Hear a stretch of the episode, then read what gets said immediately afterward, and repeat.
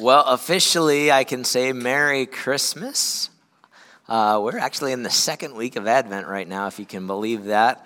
Uh, and a special thanks to John, who spoke uh, last week while I was away visiting family and celebrating Thanksgiving and getting sick because I ate something at Thanksgiving, and um, and it was just a good time. Um, but today I want to ch- start with Matthew chapter 1, uh, verses 18 to 23. It says, This is how the birth of Jesus the Messiah came about. His mother Mary was pledged to be married to Joseph, but before they came together, she was found to be pregnant through the Holy Spirit. Because Joseph, her husband, was faithful to the law and yet did not want to expose her to public disgrace, he had in mind to divorce her quietly. But after he considered this, an angel of the Lord appeared to him in a dream and said, Joseph, son of David, do not be afraid to take Mary home as your wife, because what is conceived in her is from the Holy Spirit. She will give birth to a son, and you are to give him the name Jesus, because he will save his people from their sins. All this took place to fulfill what the Lord had said through the prophet The virgin will conceive and give birth to a son and they will call him Emmanuel, which means God with us.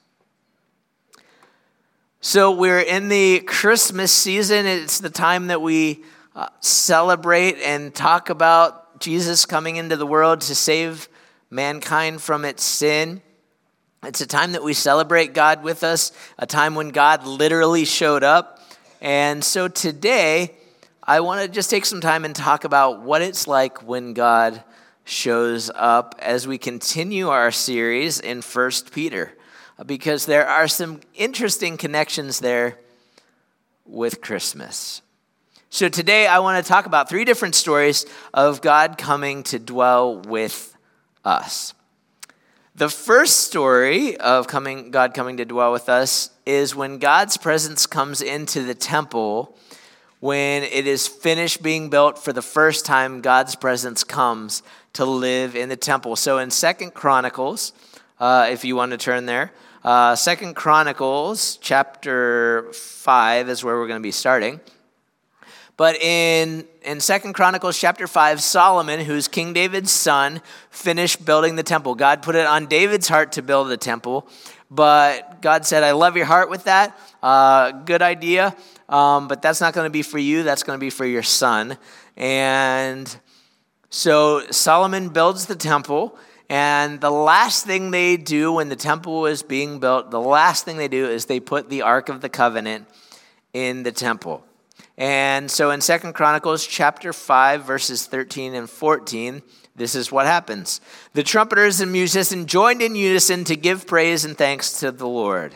Accompanied by the trumpets, cymbals, and other instruments, the singers raised their voices in praise to the Lord and sang, He is good, His love endures forever. Then the temple of the Lord was filled with the cloud, and the priests could not perform their service because of the cloud, for the glory of the Lord filled the temple. And so that happens, and then Solomon prays this prayer to God to dedicate the temple, to to prepare for God's glory to come. And so in Second Chronicles chapter 6, starting at verse 4, Solomon says, Praise be to the Lord, the God of Israel, who with his hands has fulfilled what he promised with his mouth to my father David. For he said, Since the day I brought my people out of Egypt, I have not chosen a city in any tribe of Israel to have a temple built so that my name might be there. Nor have I chosen any one to be the ruler over my people Israel, but now I have chosen Jerusalem for my name to be there, and I have chosen David to rule my people Israel. But my father David had it in his heart to build a temple for the name of the Lord, the God of Israel. But the Lord said to my father David, You did well to have it in your heart to build a temple for my name. Nevertheless, you are not the one to build the temple, but your son, your own flesh and blood. He is the one who will build the temple for my name. The Lord has kept the promise he made. I have succeeded my father, and now I sit on the throne of Israel, just as the Lord promised. And I have built the temple for the name of the Lord, the God of Israel. There I have placed the ark, which is the covenant of the Lord he has made with the people of Israel. And then a little bit, a little bit further down in verse 14, he continues the prayer saying, he said, Lord, the God of Israel, there is no one like you in heaven or on earth. You who keep your covenant of love with your servants who continue to whole, continue wholeheartedly in your way. You've kept your promise to your servant David, my father. With your mouth you have promised, and with your hand you have fulfilled it as it is today.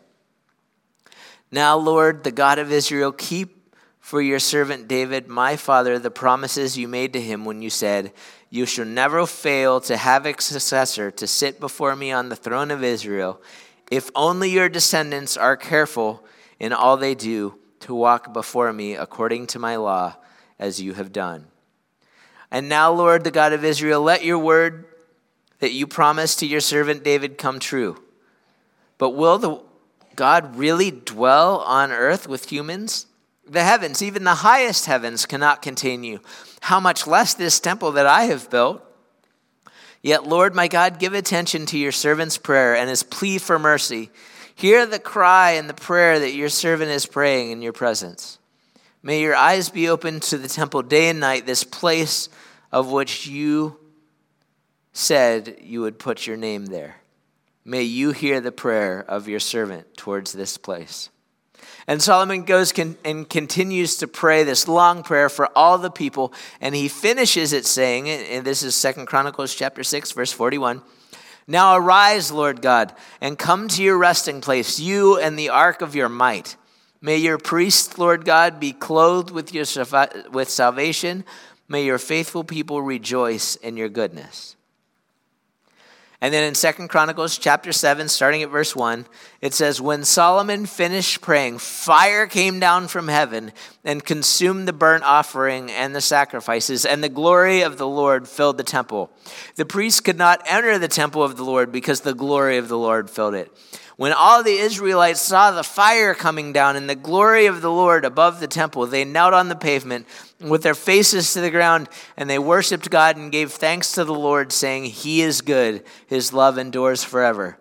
Then the king and all the people offered sacrifices before the Lord. And King Solomon offered a sacrifice of 22,000 head of cattle and 120,000 sheep and goats. So the king and all the people dedicated the temple of God. This is the first time that God comes to make his dwelling place with his people. He has appeared before, his presence had been with them in the past, he had visited, but this is a whole new thing. In the past, in Eden, he would come and visit, he would come and walk in the garden. It, as the Israelites were moving through the, the wilderness, they would have the tabernacle, they would set the tabernacle up, and God's presence would come sometimes to be there. He would walk with them as a cloud of fire and the pillar of, or the pillar of fire and the pillar of cloud. But this is different. God had they had had Solomon build his temple, and now God's presence came to dwell with humans. And did you catch it? It is too much for Solomon, the, the wisest man who ever lived, to, to fathom this. Did you catch what he said? He said, he said, I, I don't, how can you come and live in this temple that I built? You, you, your goodness, your glory fills the heavens, the highest heavens, and yet you've come to build, to, to be in this temple. And so the fire of God comes down, fills the temple, and God made his dwelling place among his people. The second story that we're going to read about today of God coming to dwell with us is the story that we celebrate this time of year. And if God's presence coming to dwell with the people in the temple blew Solomon's mind, I would have loved to see Solomon's reaction to this. In John chapter 1, verse 14, John says, The Word became flesh and made his dwelling among us. We have seen his glory, the glory of the one and only Son who came from the Father, full of grace and truth. And going back to what we read earlier in Matthew chapter 1, in, in verse 21 to 23, it says, She will give birth to a son, and you're to name him Jesus, because he'll save the people from their sins. And all this took place to fulfill what the Lord had said through the prophet. The virgin will conceive and birth to, give birth to a son, and they will call him Emmanuel, which means God with us. Jesus made his dwelling among us. Can you, I mean, if, if Jesus, if God's presence coming to the tabernacle blew Solomon's mind, how much more would God Himself coming to live with us, would that have just completely put Solomon in awe? It says in John chapter 1, verse 14 that we read, that, that Jesus made His dwelling among us. The word dwelling there is, is translated from the word tabernacled, that God literally sent his presence, sent himself to come and visit with us, to tabernacle with us. And Jesus lived with us, though without sin. And Jesus came and he, he brought light and life into the world. And he was born. Jesus was born. God was born into humanity so that he could die on a cross for your sins and my sins, so that he could be raised three days later, conquering death, so that we might have life in and through him. And when he finished his work, dying for the sins of mankind, the temple of the curtain, the, the curtain of the temple, the place where the fire and the presence came down and filled in Second Chronicles the curtain of the temple was torn in two. The, the curtain that separated humanity from the presence of God was torn in two from the top to the bottom, torn in two by God Himself from top, from up to down, to from top to bottom. God removing the barrier between us and Him as Jesus died on the cross. He, it didn't happen from bottom to top. It didn't happen from us to God, not us removing the barrier, because there was nothing, there is nothing that we can do to remove the separation between God and ourselves. Only God can do that. But because that baby came, because Jesus came, because Jesus died, because God died on the cross, God removed the barrier so that nothing would separate us from Him, so that nothing would separate us from God,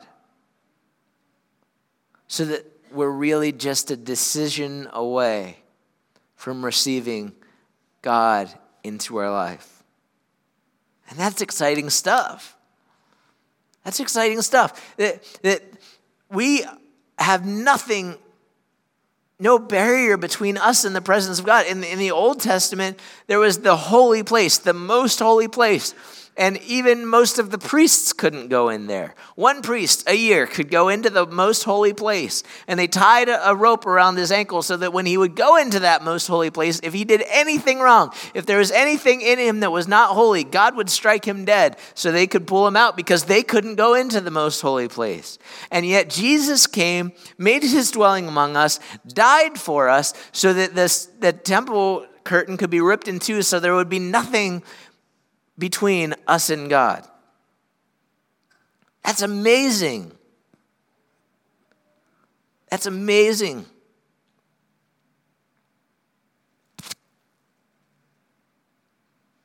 But it gets better. It really does. And that's where our third story comes in. And where our first Peter passage today comes in. In 1 Peter chapter 2, verses 4 to 9, he says this You are coming to Christ, who's the living cornerstone of God's temple. He was rejected by people, but he was chosen by God for great honor. And you are living stones that God is building into his spiritual temple. Peter says that God has a new temple, a spiritual temple, and that that new temple is alive. That Christ is the living cornerstone. The cornerstone is, is the thing that everything else is built on. The, the cornerstone of this temple is Jesus, the, the living Christ.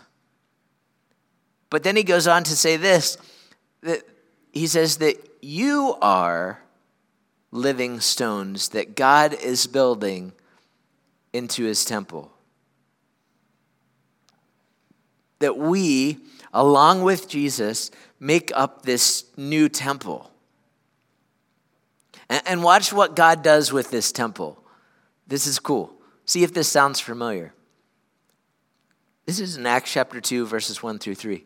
It says, On the day of Pentecost, all the believers were meeting together in one place, and suddenly there was a sound from heaven like a roaring of a mighty windstorm, and it filled the house where they, where they were sitting. Then what looked like flames or tongues of fire appeared and settled on each one of them.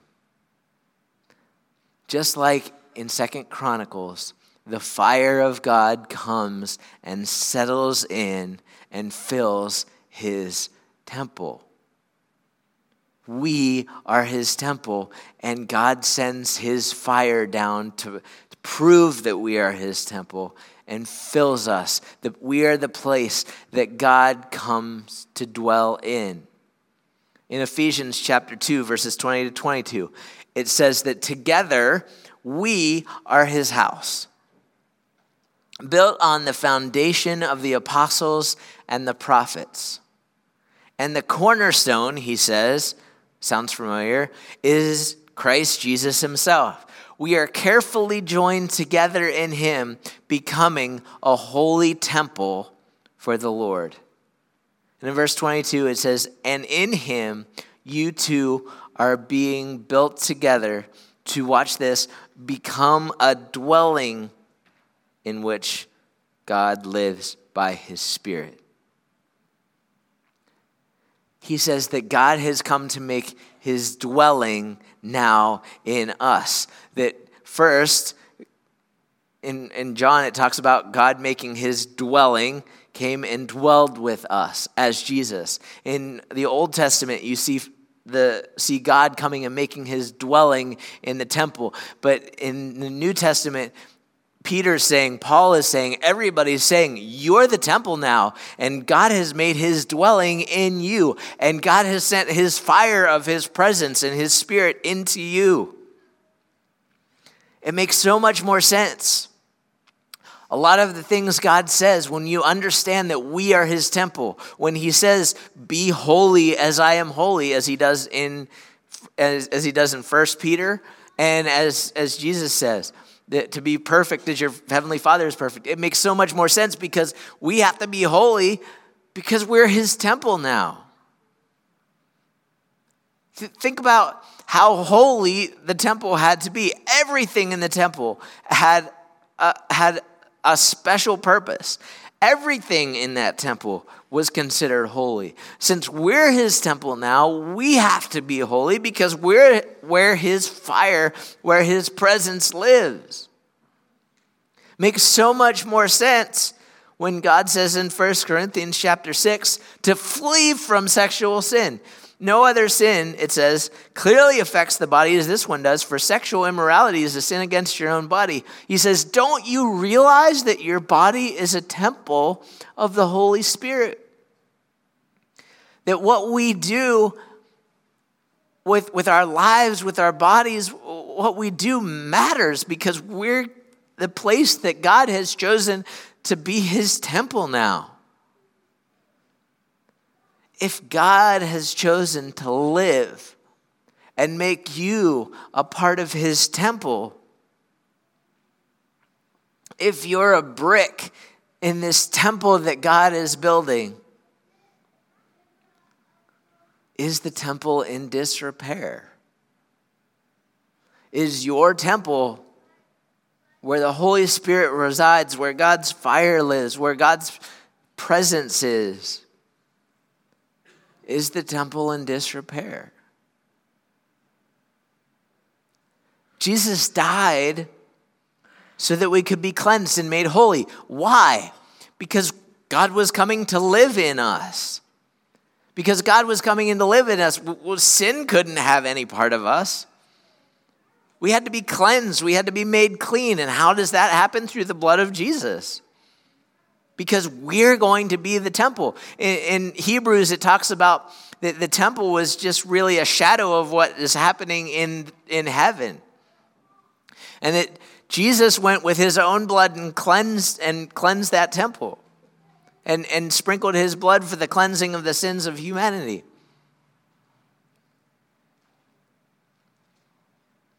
Jesus died so that we could be cleansed, so that the temple, us, could be cleansed and made holy, so that even though we're still str- struggling with sin in our lives, God might be able to reside in us. We should be excited about that. That should be uh, amazing to us that God would do that. We should be awe, in awe of His grace and mercy to allow that to happen.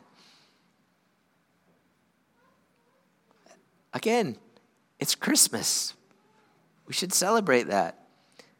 In the Old Testament, anybody who would go into the holy place and wasn't holy would be struck dead by God's holy presence. If you are his temple, what does that temple look like in here? Because what it looks like in here, it matters. If you're holding on to bitterness, if you're holding on to anger, if you're holding on to unforgiveness, what it looks like in here matters because it's part of God's temple. You should take it seriously. if all we put in here is is a bunch of dirty, filthy stuff that we're watching or reading or listening to or having conversations about, if, if, if we're just continually polluting God's temple, that's a problem. That's why confession and repentance is so important. Because we have to keep cleaning out the temple. Keep on praying every day that God will continually be filling us and making his dwelling in us. Before you even get out of bed in the morning, before your feet hit the floor, praying and saying, Holy Spirit, fill me today. God, fill me and for, forgive me for, for all my sins. Pray, pray like David prayed in Psalms. Pray, forgive me for the things that I don't even know that I did. Pray, uh, forgive me for, for my unknown sins, for the, for the things that I haven't even seen. Just continually praying and asking God to clean out the temple, clean out the temple, clean out the temple, because the temple we want to be holy. And to keep on praying every day that God would continually fill us and make his dwelling with us because God, that's what God wants for us. God wants to make his dwelling with us. So much so that he sent Jesus to dwell with us so he could die for us, so that we could be cleansed and all that sin could be covered in the blood of Jesus. God wants that for us. God wants to be. It's not a mistake that he became God with us. He wanted that to be God with us. That's why we together as a church have to repent, to come together as a church and confess our sin. Because we together make up his temple. In the Old Testament, they would call solemn assemblies, which was the church coming together, which was the people of Israel coming together, and together as a group, together as a corporate body, coming to repentance and confession and confessing their sin to God. We together make this temple up. That's why we together need to repent and confess our sin. How evident is it that God's Spirit has filled us? I mean, look at the Old Testament. It was evident, it was clearly be able to be seen that God's presence was in his people or in his temple because you could see the fire. When the people saw the fire coming down, what they do? They got down on their faces and, and, and prayed because they could see the fire. They could see his presence. How evident is it that God has filled us? Is it obvious that we are God's temple because people look at us and go, Of course? How evident is it that when people see us, that it's obvious that God's Spirit fills us. When, when people walk in through those doors visiting, do they just automatically go, oh my goodness, Jesus has to be here? When they see us together as a body, do they instantly recognize that God's Spirit is here, that the fire is here?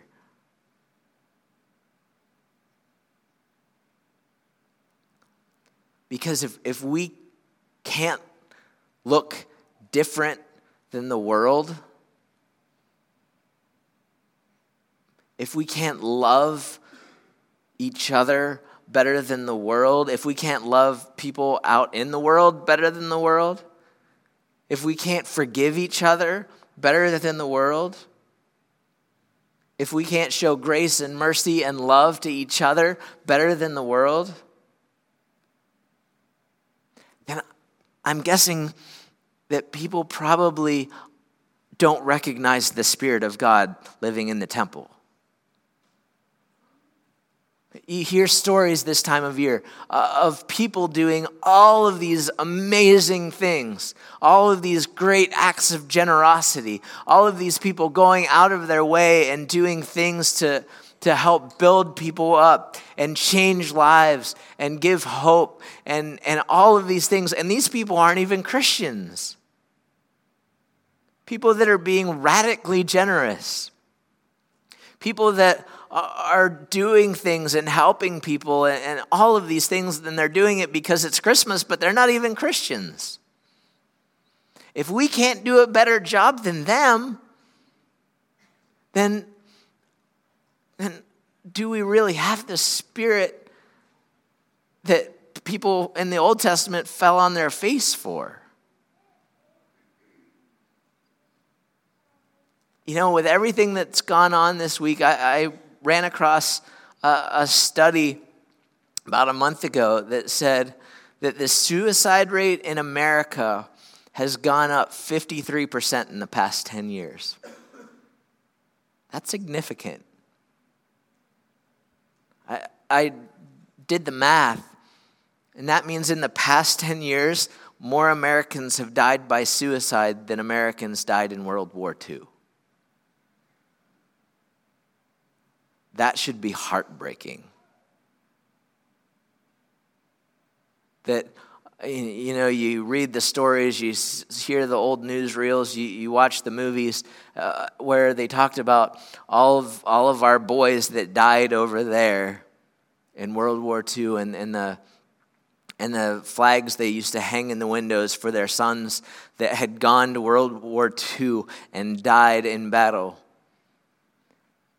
And yet, in the past 10 years, on American soil, there have been more people die at their own hand.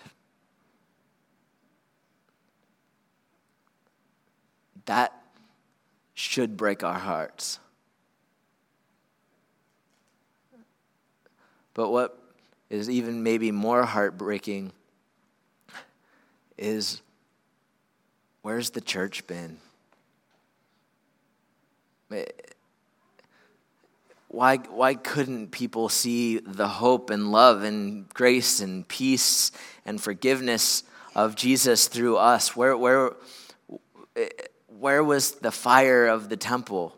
And I'm not saying that we just completely missed it. I know people for sure are in this church today that, that have that considered suicide that have thought about it in the past 10 years that are here today because of the fire in the temple. But i'm just wondering church if we need to do better as the church in america today at letting people see the holy spirit of god living in us and in the temple. How evident is it when people see us that the spirit of god fills us if we can't love better, serve better, forgive better than the world, if we can't celebrate Christmas better than the world, then that, what does that say about his temple, his dwelling place? He has made his dwelling place with us. It should show. And, and my goodness, we should celebrate that. Uh, again, go back to Solomon. Solomon was like, I, I, you, your glory, it, it, can't even fill the highest heavens. How, how the heck is it going to fill this temple? That same glory, that same awesomeness of God now fills us. We should celebrate that. That should be good news to us. That should be great news to us. That we should be in awe of that. That should blow our minds every single day. That Christmas happens every single day for a Christian because every single day Jesus comes and is in our life. Jesus comes down to earth not just on December 25th, which isn't probably his real even birthday, but Jesus comes down and, and comes down to us every single day. We have Christmas every single day. We should celebrate that. We should be a people of celebration because Christmas happens. Uh, it sounds like a Christmas card, I know, but it sound, but Christmas happens every day in us.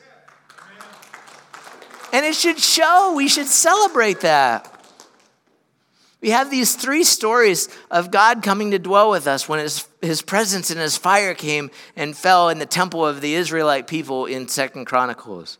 We have the story of when his, when his son came to earth and to die as a sacrifice, and the curtain of the temple could be torn in two so that there was nothing between us and God's presence, and so that through God's holiness and God's mercy and God's blood, that we could be cleansed so that we could become the temple. And then when the Spirit of God came at Pentecost, and his presence and the fire came down and filled his new temple, this spiritual temple, this, this new temple that God is building that Peter was talking about so that he could live and dwell in us. Christmas is the celebration of Jesus coming to us. And we together, along with Christ the cornerstone, make up this new temple that God comes to us and lives with us. How cool is that? And when we together, united as one temple with, with the presence of God living in each of us, living stones of that temple, with Jesus Christ as the cornerstone of that temple. What does Jesus say about that? He says in Matthew 16, 18, I will build my church, and all the powers of hell won't conquer it. The Bible is a story of God continually coming to us, of us turning our backs on God and God coming anyway. He came to Adam and Eve in the garden, seeking them out after they had sinned. He came as a cloud and a fire when, they were walking, wandering in the wilderness because they had disobeyed God, didn't have faith. He came as a baby, the most approachable thing ever, so that his people could approach the very presence of God. And he came as fire when he came to dwell in his people as a spiritual temple. The simple fact is that God has been coming to you, seeking you out all your life. And you have the opportunity to join him and be part of that living temple. to be a part of his church. Christianity, it's not something that you can do solo. We are meant to be united as a family, as one temple. We are, it says, his temple. And Christ is our cornerstone. Christmas is the celebration of Jesus coming to us. Maybe we just don't realize how much Christmas happens. The Bible is a story of God continually entering our screwed up human situation again and again and again. And He still does that today. Jesus coming to us. We need to celebrate his filling. We need to continually seek his filling. We need to continually seek after Christmas, not the holiday, but continually seek after Christmas of Jesus coming to us, to be God with us. He says in Revelation chapter 3 Here I am. I've come again. I've come to you again. I'm standing at the door knocking. If anyone hears my voice and opens the door, I will come in. In John chapter 1, verse 12, John says, Yet to all who did receive him, to all that believed in his name, he gave the right to become children of God. Jesus has come. Will you receive him today?